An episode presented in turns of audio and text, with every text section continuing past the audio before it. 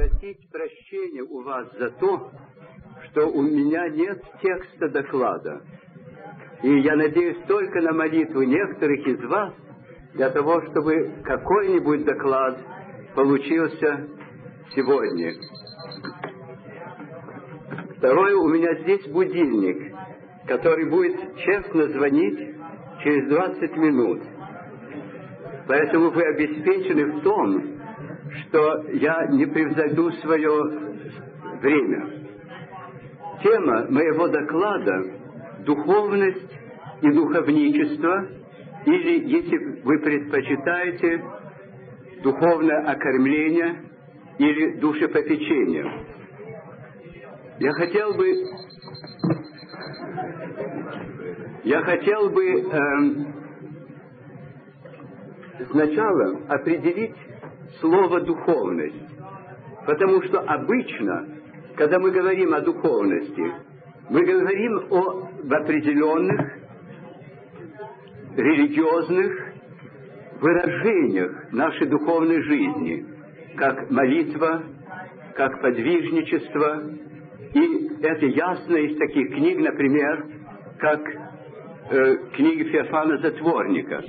Однако мне кажется, что говоря о духовности, надо помнить, что духовность заключается в том, что в нас совершает действие Святого Духа, и что то, что мы называем духовностью обычно, это проявление этого таинственного действия Духа Святого.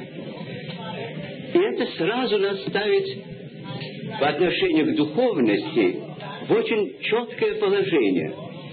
Потому что здесь не идет речь о том, чтобы человека воспитывать по каким-то принципам и научить его развиваться в молитве ли или аскетически по каким-то трафаретам. Духовничество будет заключаться не в этом, а в том, чтобы духовник, на какой бы степени духовности он сам не находился, зорко следил бы за тем, что над человеком и в человеке совершает Святой Дух, и возгревал бы его действия, защищал бы против соблазнов или падений, против колебаний неверия. И в результате этого духовническая деятельность часто может представиться, с одной стороны, гораздо менее активной, а с другой стороны, гораздо более значительной, чем мы часто думаем. Я хочу сказать два слова предварительно, раньше, чем пойти дальше, о том, что духовничество неоднозначное понятие. Есть, как мне кажется, три степени или три типа духовников. С одной стороны, на самом э, основном уровне это священник, которому дана благодать священства, который в себе заключает не только право, но и благодатную силу совершать таинство. Таинство Евхаристии, таинство крещения, таинство миропомазания, но также и таинство исповеди, то есть примирение человека с Богом. Большая опасность, которой подвергается молодой, неопытный священник, полный энтузиазма и надежды, заключается в том, что часто молодые люди, выходящие из богословских школ, воображают, что рукоположение их наделило и умом, и опытностью, и развлечением духов, и делается тем, что в аскетической литературе называли молодостарчеством, то есть молодыми людьми, не обладающими еще духовной зрелостью, не обладающие еще тем знанием даже, который дает просто личный опыт, но которые думают, что их научили всему тому, что может им помочь взять кающегося грешника за руку и возвести от земли на небо. И, к сожалению, это случается слишком часто во всех странах, когда молодой священник в силу своего священства, не потому, что он духовно опытен, не потому, что Бог его к этому привел, начинает руководить своими духовными детьми приказами. Этого ты не делай, это ты делай, такую-то литературу не читай, в церковь ходи, отбивай поклоны. И в результате получается некая карикатура духовной жизни у его жертв, которые делают все то, что, может быть, и делали подвижники, но они это делали из духовного опыта, а не потому, что они дрессированные животные, а со стороны э, духовника катастрофа, потому что он вторгается в такую область, в которой у него нет ни права, ни опыта вторгаться. Я настаиваю на этом, потому что это насущный вопрос для священства. Старцами можно быть только по благодати Божией. Это э, харизматическое явление, это дар. И научиться быть старцем нельзя, так же, как нельзя выбрать своим путем гениальность. Мы все можем мечтать о том, чтобы быть гениальными, но когда мы обращаемся к той области, в которой мы действуем, мы отлично понимаем, что Бетховен или Моцарт, Леонардо да Винчи или Рублев обладали такой гениальностью, которой нельзя научиться ни в какой школе. И даже нельзя научиться длительным опытом, а, который является божественным даром благодати. Я настаиваю на этом. Может быть, слишком долго, потому что мне кажется, что это насущная тема здесь может быть больше, чем, скажем, на Западе. Потому что роль священника здесь гораздо более центральна, и часто молодые священники или э, по возрасту, или по, своему духов, по своей духовной зрелости или незрелости э, управляют э, своими духовными детьми вместо того, чтобы их возвращать. Возвращать – это значит относиться к ним и поступать с ними так, как садовник относится к цветам или к растениям. Надо знать природу почвы, надо знать природу растения, надо знать условия, в которые они поставлены, климатические и другие. И только тогда можно помочь, и это все, что можно сделать, помочь этому растению развиться так, как ему свойственно по его собственной природе. Ломать человека для того, чтобы его сделать подобным себе, нельзя. Какой-то духовный писатель Запада сказал однажды, э, духовное чадо можно привести только к нему самому, и дорога внутрь его жизни иногда бывает очень долгая.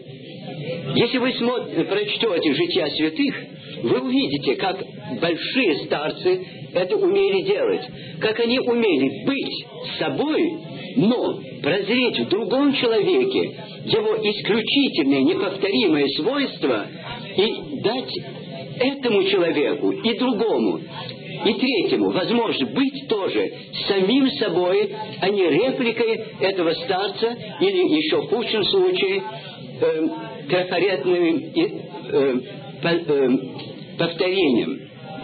Возьмите, например, из истории русской церкви встречу Антония Печерского и Феодосия. Феодосий был воспитан Антонием, и однако их житье ничего общего не имеет в том отношении, что Антоний Печерский был отшельником, а Феодосий был основоположником общего жития.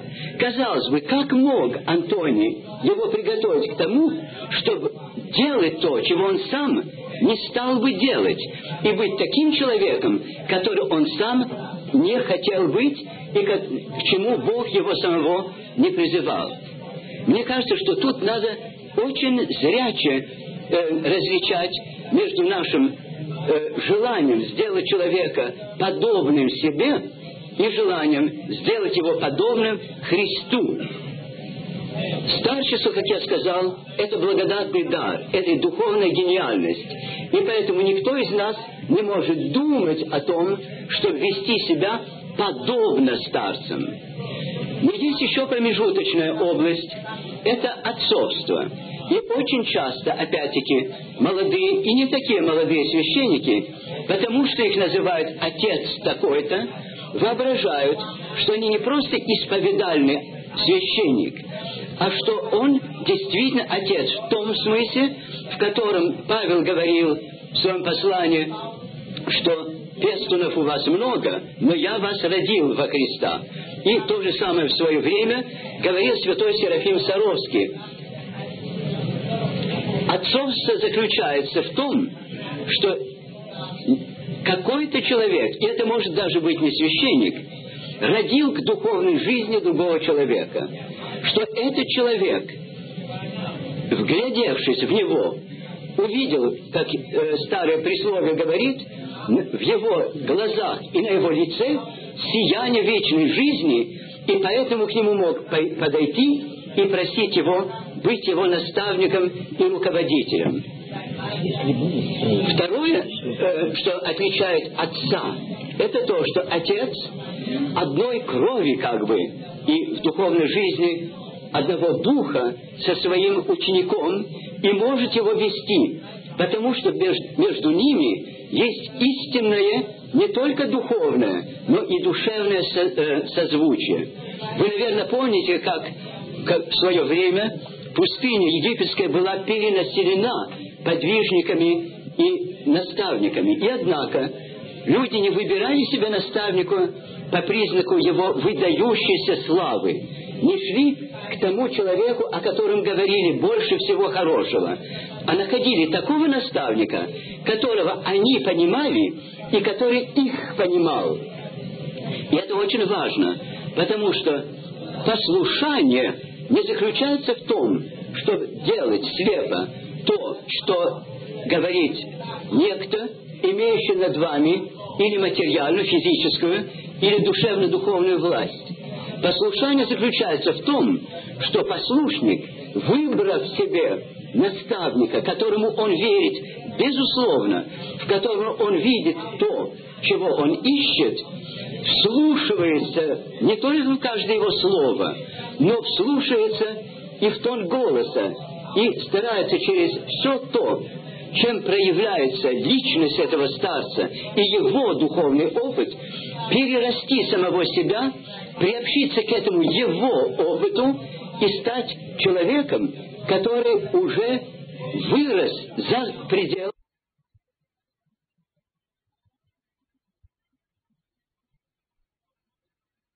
своими собственными усилиями. Послушание – это раньше всего то дар слушания. И слушание не только умом, не только ухом, но всем существом, открытым сердцем, благоговейным созерцанием духовной тайны другого человека. А со стороны духовного отца который, может быть, вас родил или который вас воспринял уже рожденными, но, может быть, отцом для вас, должно быть глубокое благоговение к тому, что вас совершает Святой Дух.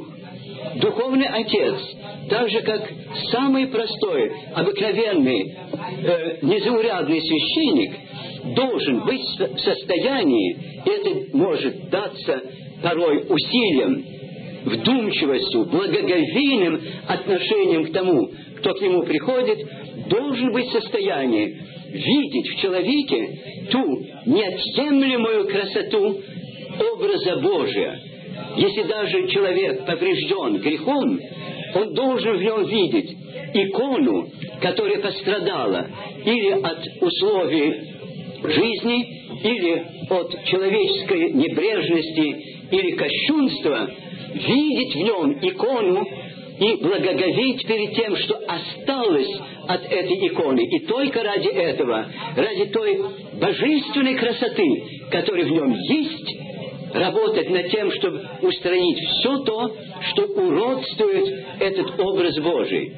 Отец Евграф Кабалевский, когда он еще был мирянином, как-то мне сказал, что когда Бог смотрит на человека, Он не видит в нем ни тех добродетелей, которых в нем может и не быть, и не тех успехов, которые он не имеет, но он видит незыблемую, сияющую красоту собственного образа. И вот, если духовник не способен видеть человека, эту извечную красоту, видеть в нем уже начинающееся свершение его призвания стать по образу Христа Бога человеком, то он не может его вести. Потому что человека не строят, не делают, а ему помогают вырасти в меру собственного его призвания. И тут слово послушания, может быть, следует немножко уяснить. Обыкновенно мы говорим о послушании как о подчиненности, подвластности, а очень часто и порабощении духовни, духовнику или того, кого мы назвали совсем напрасно и во вред не только себе, но и священнику, духовным отцом или своим старцем. Э, послушание заключается именно в том, о чем я говорил, в слушании всеми силами души, но это обязывает в равной мере и духовника, и послушника, потому что духовник должен прислушиваться всем своим опытом, всем своим существом и всей своей молитвой, и скажу больше, всем действием в нем, благодати Всесвятого Духа, к тому, что совершает Дух Святой в этом человеке, который ему доверился. Он должен уметь проследить пути Духа Святого в нем, он должен благоговеть перед тем, что Бог совершает, а не стараться воспитать либо по своему образцу, либо потому, как ему кажется, человек должен бы развиться жертву своего духовного водительства. И с другой стороны, это требует смирения с обеих сторон. Ожидаем мы легко смирения со стороны послушника или духовного чада. Но сколько смирения нужно для священника, для духовника, для того, чтобы никогда не вторгаться в святую область, чтобы относиться к душе человека так, как Моисею было приказано Богом отнестись к той почве, которая окружает эм, купину неопалимую. И каждый человек потенциально или реально уже является этой купиной. И все то, что его окружает, это почва святая, на которой духовник может ступить только изув свои э, э, сапоги, никогда не вступить иначе, как, как мытарь, стоящий у притолки храма, глядящий в нее, э, в храм, и знающий, что это область Бога живого, что это святое место, и что он не имеет права войти туда, иначе, как если сам Бог велит, или сам Бог ему скажет, подскажет, какое действие или какое слово совершить. И одно, одна из задач духовника заключается в том, чтобы воспитать человека в, духовной свободе, в царственной свободе чад Божьих.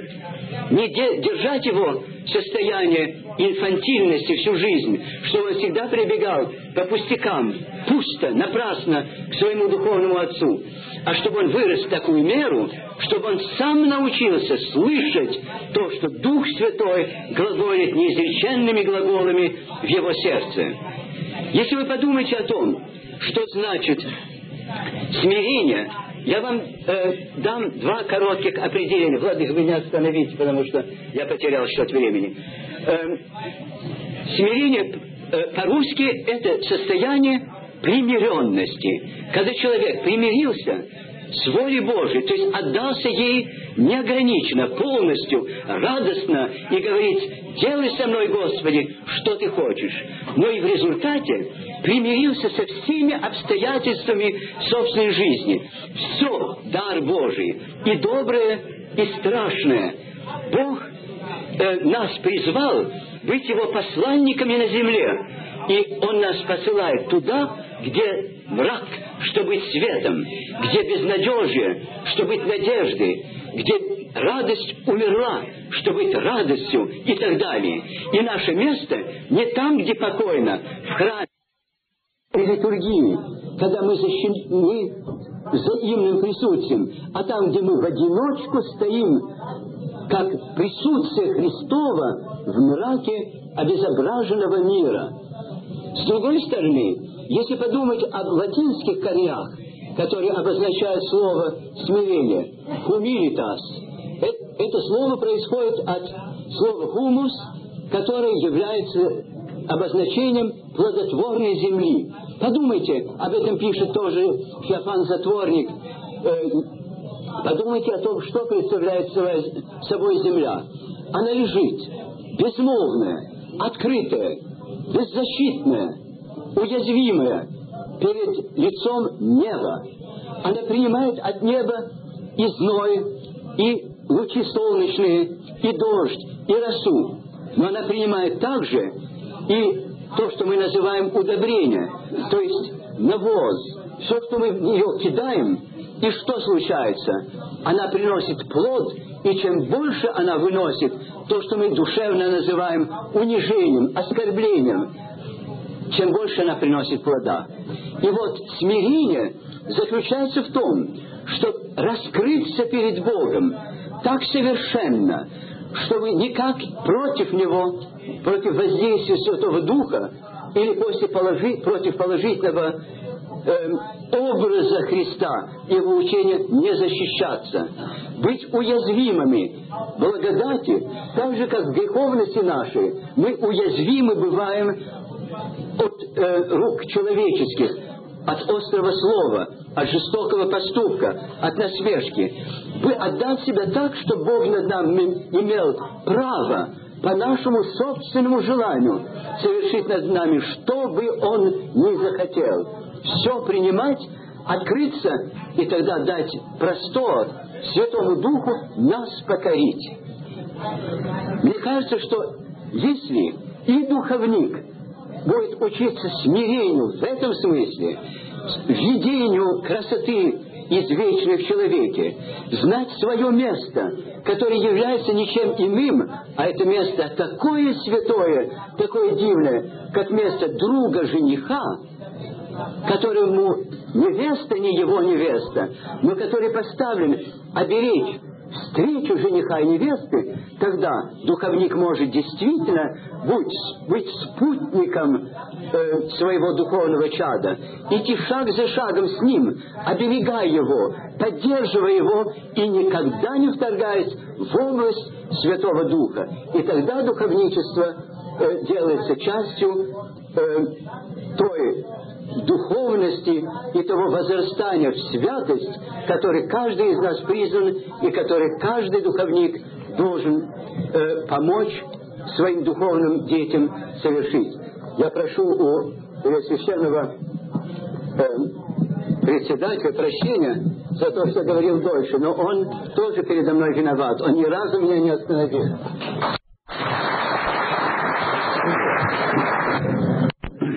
Вопросы владыки Михаила.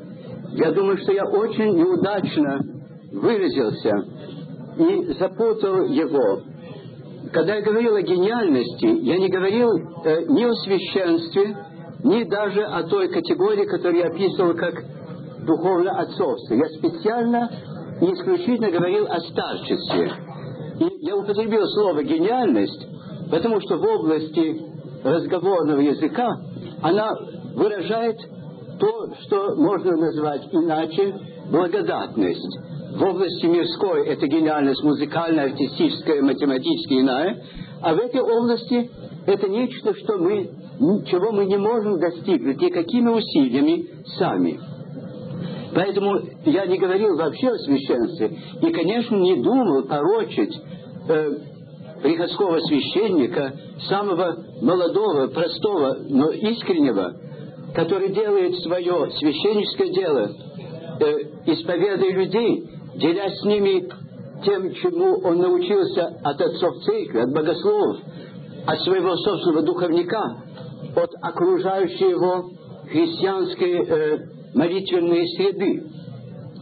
Это был э, драгоценная вещь. Но есть момент, который меня немножко смущает.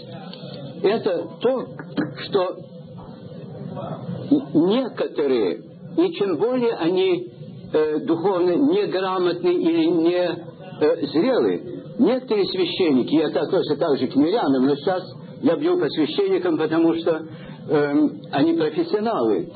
Э, некоторые священники думают, что как только они обличены в рясу, надели петрохиль, то, что они будут говорить, будет от Бога. Я помню очень уважаемого человека, которого считают многие великим старцем на земле сейчас, который мне говорил, я больше не молюсь, когда люди ставят мне вопрос. Потому что если они не исполнят точно, что я скажу, так как после молитвы я говорю Святым Духом, они грешат после святу, против Духа Святого, и им нет прощения. Э, вот это я имел в виду. Это, конечно, слава Богу, крайность. Только одного я слышал такого, но и одного достаточно. И я с ужасом думаю о том, что человек может думать, что потому что он трижды сказал, Господи, просвети ум мой, я же помрачил лукавое похотение, следующие вот э, слова будут просто пророчеством от Бога. Я думаю, что тут надо уметь различать. Тут просто элементарный разум играет роль. Можно говорить о том, что ты знаешь достоверно. Скажем, говоря, гром, э, говоря громадный пример, святой апостол Павел может говорил с совершенной достоверностью и уверенностью о том, что воскрес Христос, потому что он встретил живого, воскресшего Христа на пути в Дамаск. Он говорил о некоторых других вещах не из этого первичного опыта. Э, другие имеют определенный опыт, э, конечно, меньшего размера, может быть, меньшей славы, но о котором они могут говорить, да, я знаю это достоверно. Я, э, как один безбожник, обратившийся к Богу в Франции, написал книгу под названием «Бог существует, я его встретил». Затем есть другая область, где священник и мирянин могут говорить об опыте церковном, который он разделяет, но которым он не обладает полностью. Потому что, имея общее, общим с другими некоторые опытные предпосылки, он может прислушиваться к их опыту, который еще не стал полностью его, перерастать себя. Но когда это нужно другому, он может сказать, это правда, потому что это говорит церковь, и я знаю из недр церковных больше, чем я знаю из собственного опыта. И, наконец, есть вещи, о которых мы можем говорить только потому, что им нам, э, их нам открыл Господь. Когда э, говорит в Евангелии Спаситель, что Бога никто никогда не видел, но Сын Божий, сущий в недрах отчих, открыл его, никто не может об Отце сказать то, что может сказать Сын Единородный. Он является печатью равнообразную, но это еще не значит, что мы, видя печать, можем познать Бога так, как Он познает, знает Его. О свободе, да, о воле. Воля человеческая есть одна из трех воль, которые определяют судьбу мира. Отцы говорили о том, что воля Божия э, всегда благая, но которая себе положила грань, дав свободу человеку, свободу сказать «Аминь» или отказаться от Божьей воли. Бесовская воля всегда разрушительная, всегда злая, всегда лживая и убивающая. И, наконец, между этими двумя волями воля человеческая, потому что человек может прислушаться кроткому, любвеобильному призыву Божию или поверить лживым обещаниям сатаны. И в зависимости от того, что он выберет, та воля или другая воля в данную минуту преобладает в данном человеке и вокруг него по необходимости. Но если человек сделал выбор э, между Богом и сатаной, между жизнью и смертью, между правдой и неправдой и так далее, то есть одно свойство, которое ему абсолютно необходимо для того, чтобы пройти весь свой путь успешно. Серафим Саровский говорит об этом ясно. Он говорит, что то, что отличает погибающего грешника от спасающегося грешника, это решимость. Колеблющаяся душа постоянно поднимается, взлетает и падает. Только при решимости, которая может превозмочь наши собственные желания, наши собственные э, стремления, нашу косность и так далее, можно идти вперед. Теперь, что касается до свободы, о которой я говорил, мы всегда думаем о свободе э, как о возможности выбора. И, конечно, это так, эмпирически. Но есть и другое. Э, в э, Паремии перед Рождеством говорится об Христе пророчески, что Он изберет, что раньше, чем Он сможет различить доброе от злое, Он уже изберет доброе. Потому что этот выбор между добром и злом по нашему усмотрению уже является результатом нашей испорченности и нашего э, нездоровья. Но в свободе есть несколько удивительных моментов э, по красоте. Э, латинское слово «libertas» – это слово из закона. И она, это определение ребенка, свобода рожденного от свободных родителей. Значит, когда мы говорим, что мы свободны, мы говорим о том, что для Бога мы свободно рожденные, мы не, не рабы, но мы уже свободны. Это, но свобода может удержаться только путем подвига. Потому что если человек родился свободным в семье, но стал рабом пьянства или других пороков, он уже раб, а не свободный. Поэтому тут требуется то, что мы называем дисциплиной, которую мы часто путаем с дрессированностью, с, э, с порабощением чужой воли. Тогда как дисциплина – это состояние ученика, дисципулус. Это тот строй души, который из человека вольного и анархического делает учеником и последователем наставника будьте мне последователи, яко аз есмь Христу. Но если вы подумаете о других словах, вот э, freedom, freiheit, они все происходят от санскритского слова «прия», которое как глагол значит «любить» или «быть любимым». Или от, э, в, э, как, э, э, простите, или может значить «мой любимый». Так что предельно это интуиция, гениальная интуиция раннего э, санскритского человечества. Свобода – это соотношение совершенной любви между двумя существами, между Богом и нами. Поэтому свобода не заключается в том, что я могу выбрать добро или зло, а в том, что я вырос такую меру взаимной любви с Богом, что я избираю то, что Божие.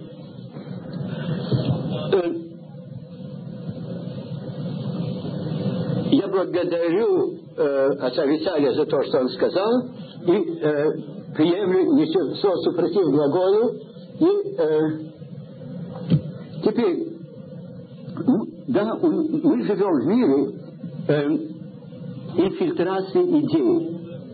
И очень важно для нас найти способ э, наши христианские воззрения облечь в такие слова и э, перебросить мост, это, э, я прихожу теперь к тому, что Влад Кирилл говорил, к тем людям, которые не понимают нашего жаргона. Потому что и современные молодые люди, верующие, когда читают богослужебные книги, или даже э, духовных писателей 18-19 века, должны окунуться совершенно э, чуждый языковой э, мир. Но вот что я скажу.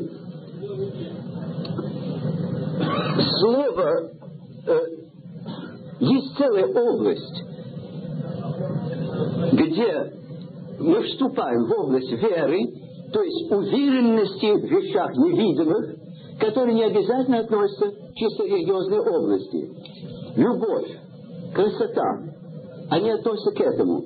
Потому что когда я говорю, я, что я люблю этого человека, я не могу э, просто описать причины делать список причин, ради которых я люблю человека и ради которых другие э, отрицательные свойства для меня ничего не значат.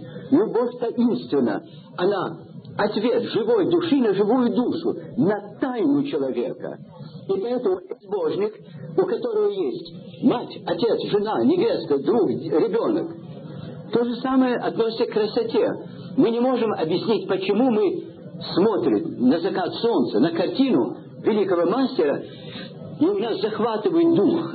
Мы потом, когда начнем размышлять об этом, можем надумать причины, чтобы объяснить другому человеку, но не первично. И я помню разговор, который у меня был несколько лет тому назад на э, лестнице поднимающей гостиницы «Украина». Э, офицер молодой подошел ко мне и сказал, судя по вашей свитке, вы верующий. Я говорю, да, а я нет.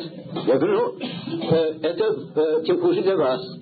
Он говорит, а вот вы мне покажите своего Бога на ладони души, я поверю. А когда он это протянул свою руку, я увидел, что у него обручальное кольцо. Я говорю, женаты? Да. Дети есть? Да. И вы их любите? Да. Я говорю, врете. Он говорит, как вру? Я знаю, что их люблю. А докажите. Я говорю, да, я могу доказать. Я на них работаю. Я цветы покупаю жене. Подарки покупаю детям. Я говорю, это не объяснение. Потому что вы, может быть, боитесь своей жены или боитесь э, общественного давления. Нет, покажите мне свою любовь на ладони. Потом будем разговаривать. И я думаю, что э, если мы говорили о Боге, но не в таких примитивных э, словах, как я говорю, но в этой линии, если мы говорили бы о нем не как о Творце или о том, а о красоте, всякий понял бы, во всяком случае, о чем мы говорим. И через это мы могли подойти. Истина, красота, любовь, добро э, не в какой-нибудь метафизическом смысле, а в том смысле, в котором любой человек это может понять, да. И это э, почва, на которой мы можем встретиться. Теперь, э, где искать старцев? Беда в том, что старцев нельзя искать, э, потому что мы можем обойти весь мир и не найти.